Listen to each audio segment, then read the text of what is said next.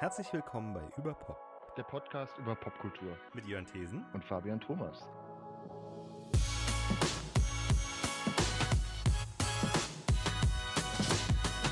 ...151. Hallo und herzlich willkommen bei Überpop. Ähm, dieses Mal sprechen Fabian und ich über ähm, zwei relativ aktuelle Filme, die auf Netflix laufen. Ähm, eventuell kommen da noch welche dazu. Äh, wir nehmen das so ein bisschen zum Anlass, äh, auch darüber zu sprechen, ähm, wie Filme inzwischen rauskommen. Also, dass es ähm, eben immer mehr die Tendenz gibt, dass Regisseure sich äh, Streamingdiensten verbinden, mit Streamingdiensten verbinden und ähm, dadurch manche Filme leider nicht mehr ins Kino kommen, die da eigentlich besser aufgehoben wären. Und zwar sind die Filme, über die wir sprechen, The Killer von David Fincher auf Netflix und äh, der ähm, gerade erst Anfang Dezember erschienene Film ähm, Leave the World Behind, ähm, dessen Regisseur mir gerade nicht einfällt, aber das basiert auf einem Roman und wurde produziert von Barack und Michelle Obama, lustigerweise. Ähm, und äh, mit welchem Film wollen wir denn anfangen, Fabian? Ja, hallo auch von mir. Lass uns doch mit äh, The Killer anfangen. Ähm, Alles klar. Dann sind wir, da gehen wir so ein bisschen chronologisch vor. Den habe genau. ich, glaube ich, relativ schnell gesehen, nachdem er erschienen ist, auch Leave the World Behind. Das sind beides so Filme, die habe ich so irgendwie mal so nachmittags geguckt, als ich gerade Zeit hatte, bevor es abends wieder irgendwo hinging. Ähm, und ich habe die so ein bisschen, so ein bisschen weggesnackt beide, ja. Ähm, Aber äh, also The Killer liegt bei mir auf jeden Fall auch länger zurück und bei dir wahrscheinlich auch, weil Leave the World Behind ist ja auch erst vor ein paar Tagen jetzt äh, zu unserem Zeitpunkt der Aufnahme ähm, mhm. äh, erschienen. Genau, ja, der ähm, The Killer hatte, meine ich, Ende November oder so äh, Netflix-Premiere, wenn man das so nennen möchte. Ähm, und ähm, ich, da wusste ich, dass der Film kommt. Ich hatte aber keinen Trailer vorab gesehen. Also äh, und zwar mhm. äh, war es so, dass ich ähm, die letzte Miniseries vom Podcast Blank Check gehört habe. Blank Check ist ein Podcast, der sich mit Filmografien beschäftigt und dann wird, werden immer von einem Regisseur alle Filme chronologischer Reihenfolge besprochen, jede Folge einer. Und ähm, das machen die dann oft so, dass sich das verbinden mit einem neuen Film, der dann rauskommt. Und dann haben sie eben da zum Abschluss The Killer von äh, Fincher besprochen. Ähm, und äh, sobald ich wusste ungefähr, worum es ging, habe ich mir gedacht, so, ich brauche mir keinen Trailer anzugucken, ich will mir den eh da so oder so angucken und ich möchte da komplett unvoreingenommen reingehen. Äh, das Einzige, was ich vorher konsumiert hatte, war tatsächlich ein Teil des Soundtracks, weil ja. nämlich von äh, Trent Reznor und Atticus Ross äh, ja. Die haben wieder den Soundtrack gemacht, die arbeiten ja jetzt schon so längere mit David Fincher zusammen. Und ähm, da war eben, ich glaube, der, der, der Track heißt sogar Trailer. Ich vermute mal, es könnte sein, ich muss überlegen, ob in einem Film ein Trailer vorkommt. Nee, weil sonst kann es nämlich sogar sein, dass es tatsächlich ein Track war, der extra für den Trailer gemacht worden ist. Das war das Einzige, mhm. was ich vorab gehört hatte. Also das heißt, ich hatte die Musik aus dem Trailer gehört, aber nicht den Trailer gesehen. Mhm. Ähm, ja. Hat, du hast den Film auch auf Netflix gesehen, nicht im Kino, oder? Genau, ja. Und ich gucke mir gerade noch mal das Plakat an.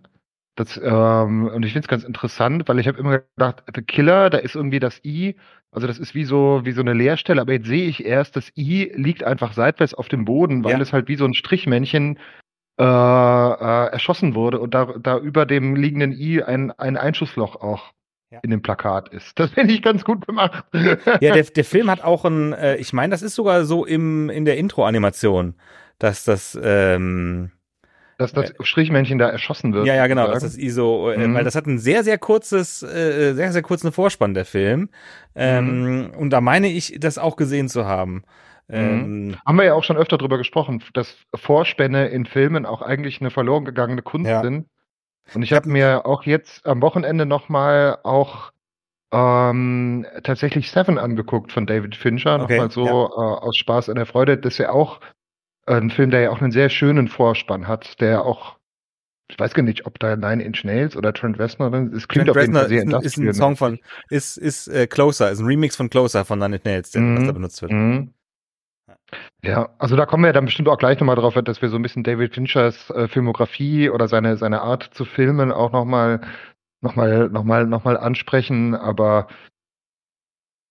ähm, also grundsätzlich würde ich sagen, fand ich, fand ich den Film auch sehr gelungen.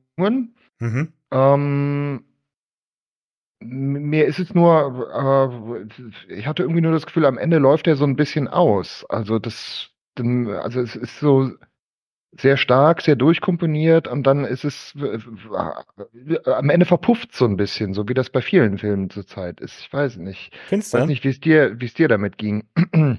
Ähm, ich fand ihn sehr gut. Äh, und ich finde eigentlich auch, dass er relativ rund ist, aber der Film ist, hm, also ich finde grundsätzlich, finde bin, ich, bin ich schwer enttäuscht, dass, dass ich den Film nicht habe im Kino sehen können, weil ich finde, dass der mhm. Film davon profitiert hätte, dass man ihn in einem entsprechenden Rahmen mit der entsprechenden vollen Konzentration, weil äh, ich im Kino bin ich diszipliniert, da gucke ich nicht aufs Handy. Zu Hause habe ich fast immer ein Handy in der Hand und klar versuche ich primär auf mein First Screen zu gucken, aber das ist Mist. Äh, ich bin einfach im Kino, ich, ich die, die volle äh, äh, Immersion, die voll, das, die volle ähm, Widmung dem Film habe ich nur im Kino. Und mhm. äh, dieser Film, äh, der verliert meiner Meinung nach dadurch, wenn man ihn zu Hause guckt, weil, mhm. äh, weil es einfach der Film, es ist halt eben kein, wenn du hörst, ja, David Fincher hat einen Film gemacht über einen Profikiller und äh, dann äh, geht dann irgendwie ein Job schief. Ich weiß nicht genau, wie viel der Trailer verrät, deswegen will ich jetzt nicht zu viel sagen. Und das hat bestimmte Auswirkungen und du denkst, das könnte jetzt irgendwie gut, ich meine, bei David Fincher würde ich jetzt eh jetzt kein Actionfeuerwerk erwarten, ähm, aber das ist ja schon ein sehr bedächtig erzählter Film, das sage ich jetzt mal. Und mhm. dadurch wirkt der vielleicht kleiner oder auch irgendwie weniger ähm, eindrucksvoll oder äh, äh, wirkmächtig als als andere Filme, äh, weil es halt irgendwie jetzt kein totales Feuerwerk ist. Aber eigentlich finde ich den das Ende eigentlich nur logisch. Ähm, mhm. Aber ja, vielleicht vielleicht hat mir ein bisschen auch der, der Überraschungseffekt gefehlt oder irgendwas, was sich da noch dreht oder so, weil es ist dann schon auch relativ linear. Das stimmt. es ja. läuft, es ist ja auch so eine, also von der Story her einfach eine, eine, eine, eine, eine Rachegeschichte, so viel kann man ja, ja. auch schon, äh, schon, mal schon mal festhalten. Ähm, und es geht dann so relativ konsequent, so äh, wird es dann so abge, abgespult. Ja. Wobei man auch positiv dann wieder sagen kann, auf dieser Folie oder auf diesem auf diesem Background dessen, was der Film erzählt, hat der ähm, oder David Fincher auch als Regisseur die Chance, äh, wirklich den Film ästhetisch sehr schön zu entfalten. Mhm. Also der arbeitet mit sehr viel, mit, mit, mit tollen Bildern, mit einer tollen Ästhetik, mit guten Farben, auch mit guter Musik, Stichwort The Smiths. ja. Und es ist so ein bisschen auch so dieses so, ähm, ja, eine Hauptperson, die äh, äh, offenbar unlimitierte Ressourcen hat, in der Welt rumzufliegen, überall Ausstattung und Equipment zu haben. So, also es ist äh, eine, ein sehr, also man, man kann sich da sehr gut reinfallen lassen, so in was da jetzt, was da mhm. so blättert und was da so aufgefaltet wird. Und das hat mir schon gut gefallen, weil es ja auch nur eine sehr extrem coole und ja, auch durch diese bedächtige Art des zu Erzählens ähm, ähm, sehr stark über die Atmosphäre wirkt halt. Ja. Äh, ich hole kurz einen Moment aus, weil du hast ja eben das Poster schon erwähnt. Äh, ich muss sagen, wann immer ich das Poster sehe, ich bin immer ein bisschen irritiert, weil ich finde, dass Michael, Fass äh, Michael Fassbender auf dem Bild aussieht wie John Hamm, äh, mhm. äh, ähm, nicht wie Michael Fassbender, aber das auch so ein bisschen äh, so verfremdet ist, wie als wäre es ein Aquarell oder irgendwie auf jeden Fall ein Bild, ein gemaltes. Also was interessant ist, weil das ja auf einem Comic basiert, aber das ist nicht mhm. der Stil, wie der Comic aussieht. Das ist ein französischer Comic. Äh, ich glaube, Le Tueur heißt das, glaube ich. Ähm, äh, und das ist eine länger laufende, also französische Comics haben äh, ähnlich wie Asterix oder so auch die Angewohnheit, dass die dann so in abgeschlossenen Einzelgeschichten, die aber so episodisch praktisch eine lange Reihe bilden. Ähm, also es ist halt jetzt nicht zum Beispiel eine, Gra eine Graphic Novel oder so, äh, äh, wie es man es aus dem Amerikanischen kennt, sondern es ist eher eine länger fortlaufende Serie, aber mit lauter einzelnen Geschichten. Und das ist praktisch auch nur eine Geschichte aus diesem Comic und nicht mhm. die Gesamtgeschichte. Ähm, mhm. Und, äh, und was da von dem französischen Originalcomic noch übrig geblieben ist, ist halt eben, dass die, dass die, die, der, der, An der Moment des Anstoßes, der, die Öffnungssequenz, dass das eben in Paris spielt. Äh, aber danach ist das Ganze halt sehr internationalisiert und auch amerikanisiert. Ähm, äh, ja, was ich du gesagt hast, auf jeden Fall, fin, fin, Fincher ist halt der, der, der hat so, hat so ein paar Sachen äh, im, äh, in seinem Ruf steht, dass der unter anderem extrem viele Takes macht. Äh, also der steht im, im Ruf sehr ähm, perfekt, also dass er wirklich perfektionistisch sei und äh, dass eben da Schauspieler äh, auch manchmal verunsichert sind, ob sie was falsch machen, weil der einfach äh, lieber ein paar, ein paar Aufnahmen mehr hat, damit er nachher im, im Schnitt noch bessere Sachen finden kann. Und, mhm. ähm, und was interessant ist, eine interess sehr interessante Herangehensweise, Visual Effects zu benutzen, weil der sehr, ähm, also ich weiß jetzt nicht mehr, bei welchem Film es war, wo er komplett alles gestoryboardet hatte und deswegen dann äh, Sachen äh, sehr genau in Visual Effects gemacht worden sind, was du dann nachher nicht siehst, dass es Visual Effects sind. Äh, mhm. Auch in diesem Film, also äh, das, äh, das, der Raum, in dem der sitzt, den Ausblick, den, den, den Michael Fassbender in dem Film hat, in der, in der ersten, in der Eröffnungssequenz, ist komplett aus dem Computer. Mhm. Und die die Fahrt auf dem Motorroller, die der macht, ist auch komplett gerendert. Die hatten das ursprünglich mhm. mit ihm selber aufgenommen, aber ich glaube, bis auf ein, zwei Nahaufnahmen vom Gesicht äh, ist das nicht äh, Michael Fassbender, den man sieht, sondern komplett ein Modell aus dem Computer. Und das finde ich so mhm. krass, das merkst du nicht, wenn du den ja. Film siehst.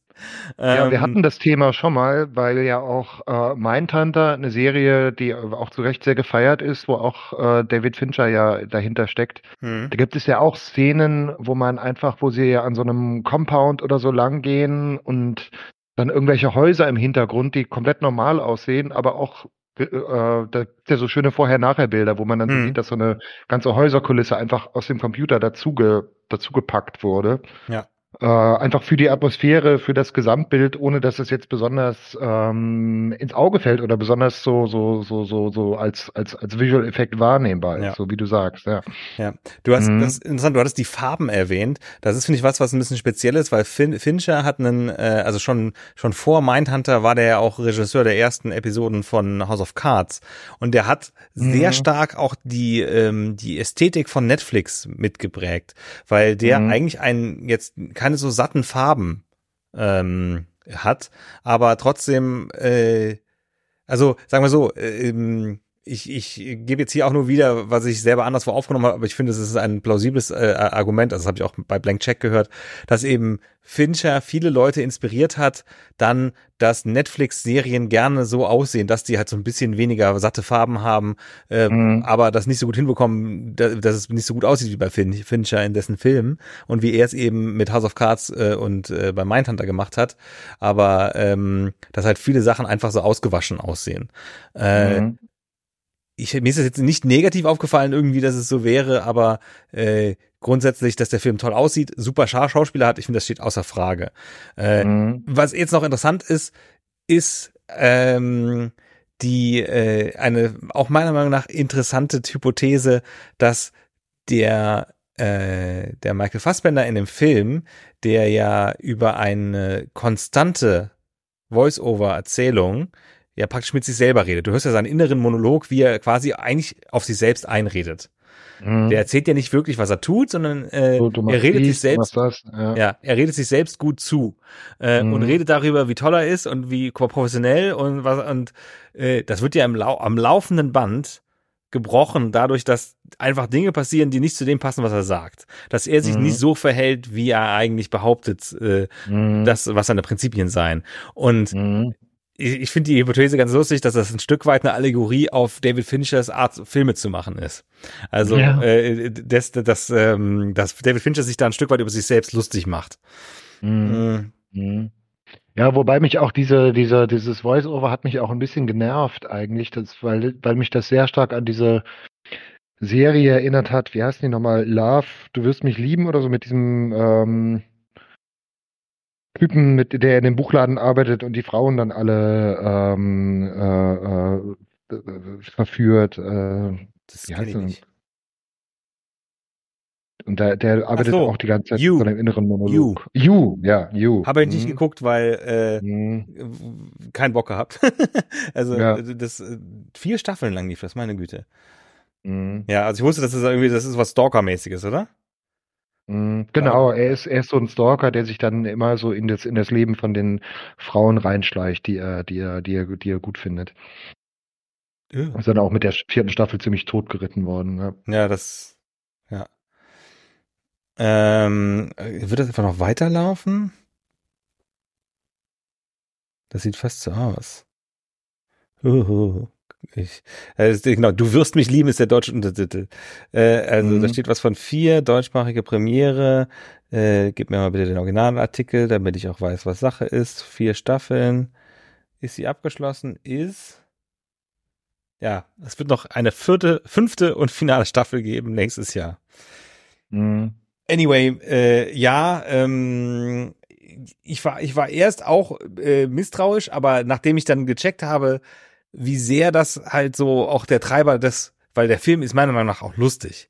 Äh, und mhm. das ist ganz viel durch diesen Kontrast zwischen äh, was sagt er und was tut er. Ähm, mhm. Und auch was du sagtest, äh, von wegen Globetrotting, irgendwie international und gut ausgestattet. Naja, er kauft auch äh, manche äh, Materialien, die er braucht, äh, einfach im Baumarkt oder er bestellt, äh, das ist auch jetzt kein Riesenspoiler, ein, ein Kopiergerät, um solche, so äh, hier, ähm, einen Schlüsseltransponder zu kopieren, einfach bei Amazon. Und die kann man mhm. wohl tatsächlich mhm. einfach so bei Amazon bestellen. Mhm. Mhm. Ähm, ja, ja, das, das stimmt. Das zeigt nochmal auch so ein bisschen, wie ähm, mit wie einfachen Mitteln man auch so Dinge dann machen kann, die er macht, irgendwie, zu einem gewissen Teil zumindest. Ja. Ähm, ja, in Amerika hatte der Film tatsächlich auch ein relativ kleines, kurzes Release-Window, ähm, wo er im Kino lief.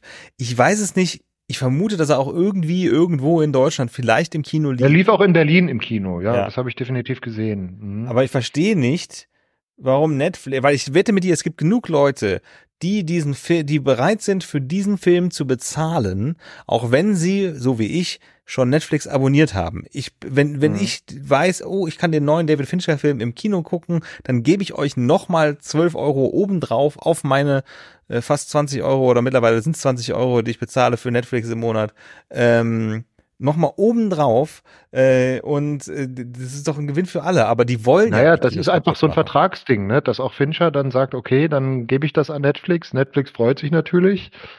Und, ja, und sie lassen ähm, ihn auch ähm, machen, ne? Also, dass er darf mhm. machen, was er will, äh, oder er hat ein Stück weit seine Freiheit und kriegt ja, ich weiß nicht, man ich weiß nicht, ob man weiß, aber der Film wird jetzt auch nicht billig gewesen sein.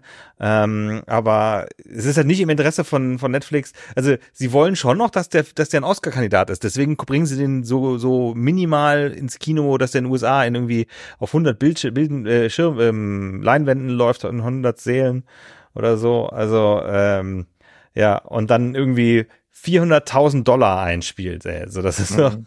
Mhm. Ja. Ähm, aber der, also ich, ich finde den Film auf jeden Fall sehr empfehlenswert äh, und das ist für mich ein sehr trauriges Beispiel. Ich, ich, war, ich war ursprünglich auch noch der Ansicht, dass ich, ich, ich bin auch immer noch als User finde ich immer noch gut, dass wir das Angebot an Streamingdiensten haben und dass auch, dass, dass Sachen schneller rauskommen äh, und man weniger lange warten muss. Äh, aber dass die Pandemie, dass das ganze Ding mit Filme kommen äh, gleichzeitig im Kino und auf Streamingdiensten raus, ähm, das, das ist, finde ich jetzt schon sehr besorgniserregend. Und ich meine, ja, äh, dieses Jahr war eh sehr komisch, wo es wird es wird sich was verändern, weil viele Blockbuster dieses Jahr krass gefloppt sind und nicht äh, und nicht also praktisch einfach Verlust gemacht haben, nicht bei weitem nicht eingespielt haben, was sie gebraucht hätten, um äh, um um äh, profitabel zu sein. Ähm, äh, und eben es war eh alles sehr seltsam eben mit den mit den äh, Streiks der Schauspieler und der Drehbuchautoren, weswegen ja auch Sachen verschoben worden sind und das hat wahrscheinlich auch mit zu den Flops beigetragen.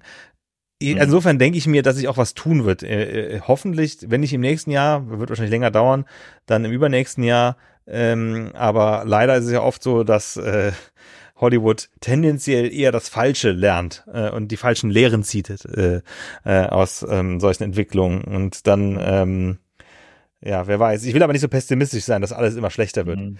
Ich, was ich mich nur frage, ja. warum kann jemand mit der Macht von David Fincher also der mit dem Standing von David Fincher, sagen wir mal so, der so etabliert ist wie David Fincher, dass der nicht sagen kann, ja Netflix, ich arbeite exklusiv mit euch zusammen, ich habe äh, ähm, de, de, ähm, aber ich möchte gerne einen Monat lang im Kino laufen und zwar auch flächendeckend. Mhm. Gut, aber der wird auch nicht an den europäischen Markt denken. Aber äh, äh, Gegenbeispiel, Martin Scorsese's Killers of the Flower Moon ist von Apple produziert, wird, ich glaube, läuft mittlerweile schon auf Apple TV Plus. Der ist immer noch im Kino. Und der läuft auch mhm. gut im Kino. Und der ist mhm. über drei Stunden lang. Der ist dreieinhalb Stunden lang. Und die Leute gucken, gehen ins Kino und gucken sich den an. Mhm. Ja, bitte. Ja, ich kann da nur, da nur auch noch mal zu sagen, ich glaube, also weil ich habe, war eher so, hat eher so Mixed Feelings jetzt nach dem Film. Aber wenn ich den im Kino gesehen hätte, dann hätte der, wäre der auch definitiv, wäre mir da mehr hängen geblieben, so von der von dem Gesamteindruck.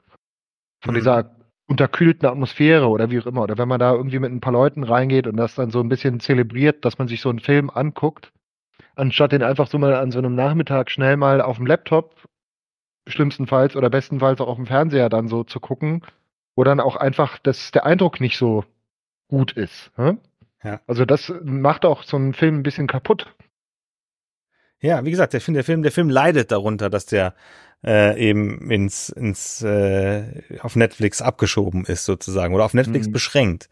Ähm, ja. Ganz anders würde ich sagen, ist Leave the World Behind, über den wir jetzt noch sprechen werden. Das ja. ist für mich, finde ich, ein typischer Netflix-Film. Das ist jetzt keiner, wo ich gesagt hätte, boah, den hätte ich jetzt gerne im Kino gesehen. Also Hätte ja. ich jetzt nicht müssen.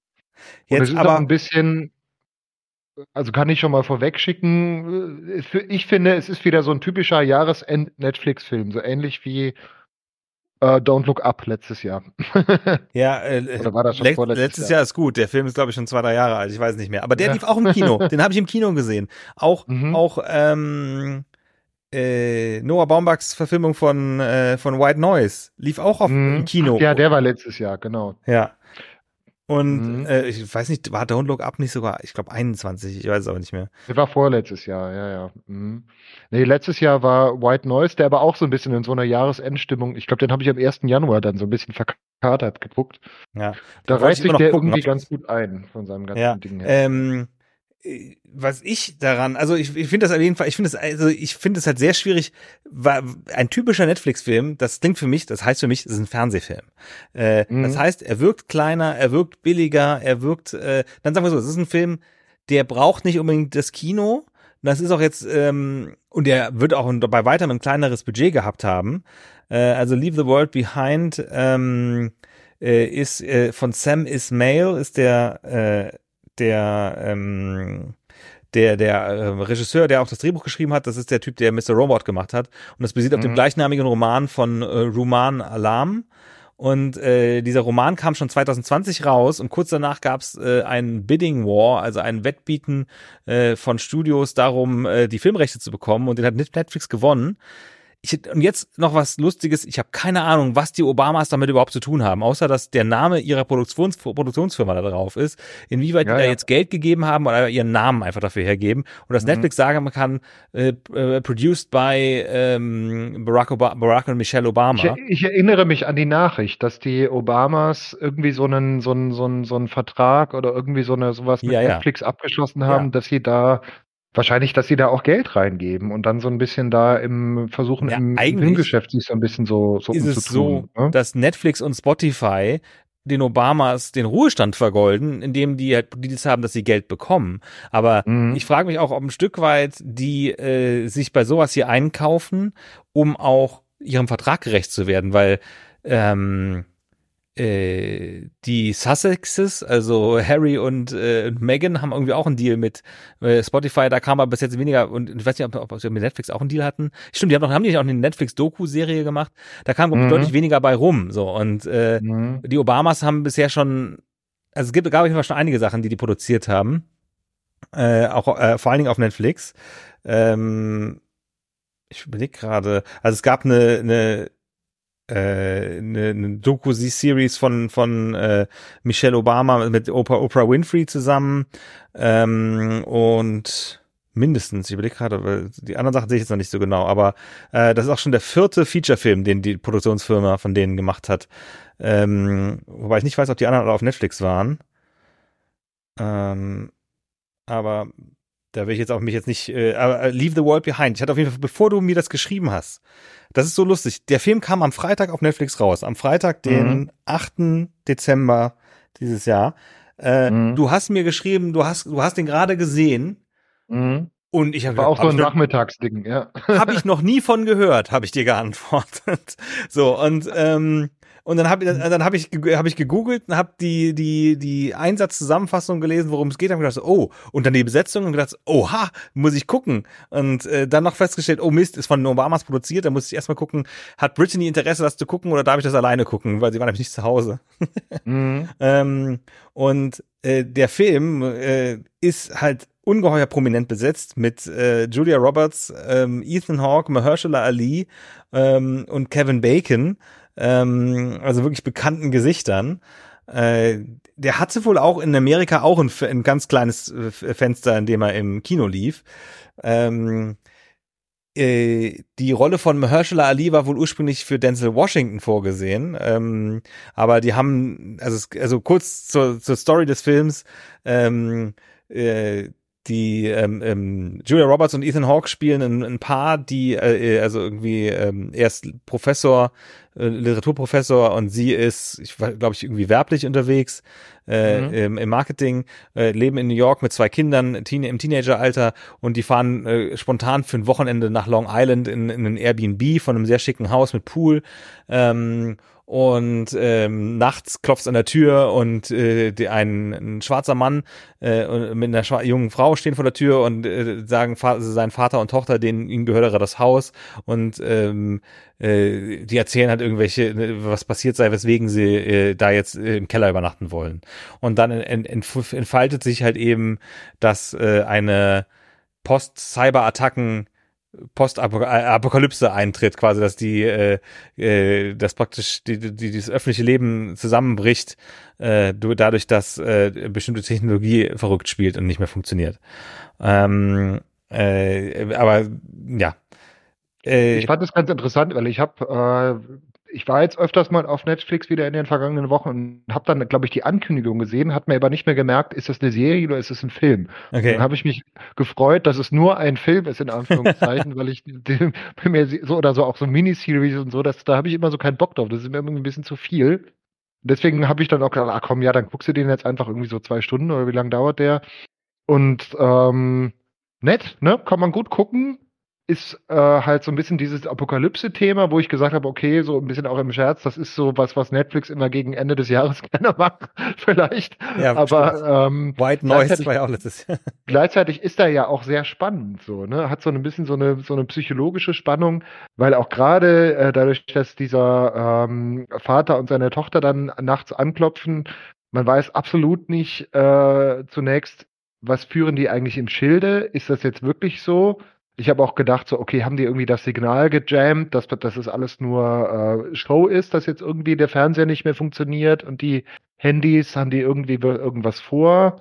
Aber man weiß ja schon, es hat wohl doch irgendwas mit einer Apokalypse zu tun. Und dann zeigt sich ja dann auch so im Laufe des Films, dass der ähm, äh, Mahershala Ali dann auch mehr weiß, als er anfangs zugibt, so dass sich das mhm. dann auch erst so mit mit der Zeit so langsam so ein bisschen äh, zeigt, was da so im Hintergrund, was er schon äh, vorher geahnt hat und dass er dann doch ein bisschen mehr vorbereitet ist, als er am Anfang zugegeben hat. Und dann doch aber recht ominöse Dinge passieren und auch nicht alles erklärt wird. Das fand ich auch, also es bleibt auch einiges noch offen. Ja, ja. Und er endet ja auch relativ relativ offen dann. Mit einer schönen Schleife, so, das ist ja sowas, so ein Leitmotiv, was den Film durchzieht, ist, dass die jüngste Tochter von dem Pärchen von Julia Roberts und äh, Ethan Hawke äh, die ganze Zeit eigentlich nur die finale Folge von Friends zu Ende gucken will und es nicht kann, weil das WLAN und das Netz nicht mehr funktioniert. Ja, ähm, äh, insofern weiß ich nicht, ob ich da eine Spoilerwarnung aussprechen müsste, aber äh, vielleicht so viel spoilerfrei es ist äh, ziemlich ironisch, dass ähm, Netflix diesen Film rausgebracht hat. Der endet nämlich mit einer sehr guten Argumentation dafür, DVDs zu kaufen, statt Sachen online zu streamen. Ja. Ähm, weil wenn wirklich äh, so Technologie zusammenbricht, dann kannst du nichts mehr streamen, dann kannst du mhm. Friends nicht mehr auf äh, momentan in Deutschland ja auf Netflix äh, schauen, äh, sondern dann eben nur noch ähm, äh, auf der der DVD, die du vielleicht noch im Bunker hast. Also mhm. ähm, die, äh, also ich muss sagen, der Film, ich weiß gar nicht, wann ich das letzte Mal einen Film mit Julia Roberts gesehen habe und was die so gemacht hat in letzter Zeit. Äh, ähm, ich fand es auch ein interessantes Pairing, dass sie äh, zusammen mit Ethan Hawke, äh, die, die wahrscheinlich beide tendenziell ein bisschen zu alt sind, um Kinder in dem Alter zu haben.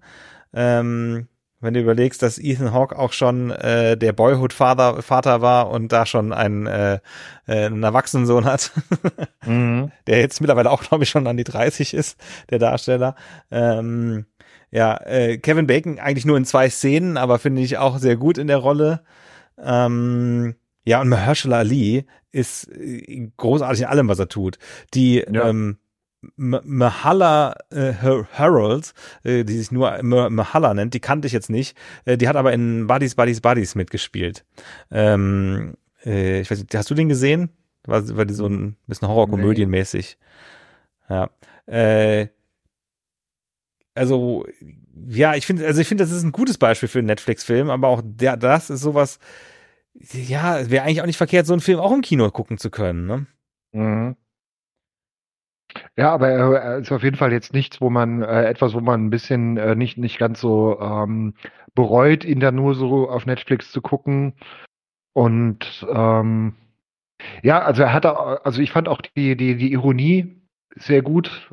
Auch es gibt ja auch eine Szene, äh, wo äh, massenweise Teslas ineinander ja schrotten, wo ich mich gefragt habe, äh, war das jetzt in Elon Musks Sinne oder eher nicht? Oder nee, würde er sich nicht. ärgern? also das war garantiert kein Product Placement. Also schöne, schöne Prämissen, also auch, wo man so ein bisschen so mitdenkt, okay, was ist denn, was passiert denn jetzt eigentlich, wenn jetzt irgendwie alles so, äh, wenn jetzt alles so runterfährt und dann spielt halt auch die Self-Driving-Funktion der Teslas verrückt. Die fangen alle automatisch an zu fahren und verstopfen dann die Ausgänge zur Stadt. Ja. ja ein bisschen habe ich so gedacht, okay, weil äh, ja dann versucht wird, so, was machen wir jetzt? Wir haben kein Internet mehr, wir haben kein Telefon mehr. Als dann Ethan Hawke das erste Mal versucht, mit dem Auto irgendwie den, die, die Stadt zu erreichen, dass er dann einfach sich so, also dass er sich einfach nicht zurechtfindet, weil es offenbar auch nicht so viele Straßenschilder da in dieser Ecke gibt, aber dass er einfach dann nicht, nicht in diesen Ort findet und dann da irgendwie noch andere Menschen sind. Mhm um sich irgendwie dann über die Situation auszutauschen. Das war dann, fand ich, ein bisschen zu sehr so gewollt. Äh, ja, verstehe, das ist nicht, nicht äh, glaubwürdig, weil man würde das ja mhm. schon, ähm, äh, also klar, ich muss sagen, ich bin sehr, verlasse mich sehr auf Google Maps, wenn's oder und überhaupt auf äh, Navigationssysteme, wenn ich im Auto unterwegs bin.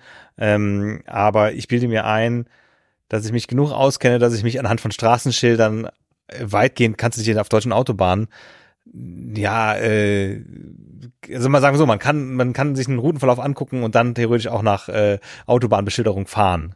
Und vor allen Dingen, wenn du, das, ich, das ich weiß nicht genau, wie ländlich da die Gegend sein soll, ähm, äh, wie, wie weit es zum nächsten Ort äh, gewesen ist. Äh, da, da, aber das ist schon so, ja, also verstehe ich, ist vielleicht ein bisschen dick aufgetragen, um da eben äh, ironisch die Abhängigkeit äh, äh, von Technik äh, darzustellen. Ähm, ich vermute mal, dass es auch so das Hauptthema eigentlich im Buch ist. Ich hatte mir auch mal so quer gelesen, also die, die äh, Adaption ist, glaube ich, nicht ähm, komplett, also es gibt so ein paar Freiheiten, die sich genommen haben, weil äh, im Buch ist es so, dass die, äh, das Paar, das kloppt, auch tatsächlich Mann und Frau sind, die sind aber ein bisschen älter, äh, nicht statt Vater und Tochter. Äh, und auch die gesamte Story mit, mit Friends und so weiter ist nur in der Adaption, ist nicht im Buch. Mhm. Ähm, ja. Äh, und es endet auch komplett offen äh, im Buch.